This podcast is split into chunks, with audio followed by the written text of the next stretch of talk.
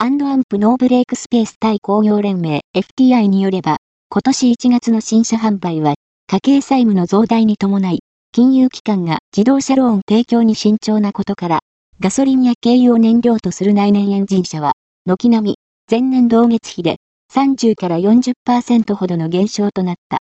具体的な販売台数であるが、乗用車が14,373で32.8%減、ピックアップトラックが14,864台で43.5%減、TPV、ピックアップトラックをベースにした乗用車が3074台で43.9%減、トラックが1079台で32%減だった。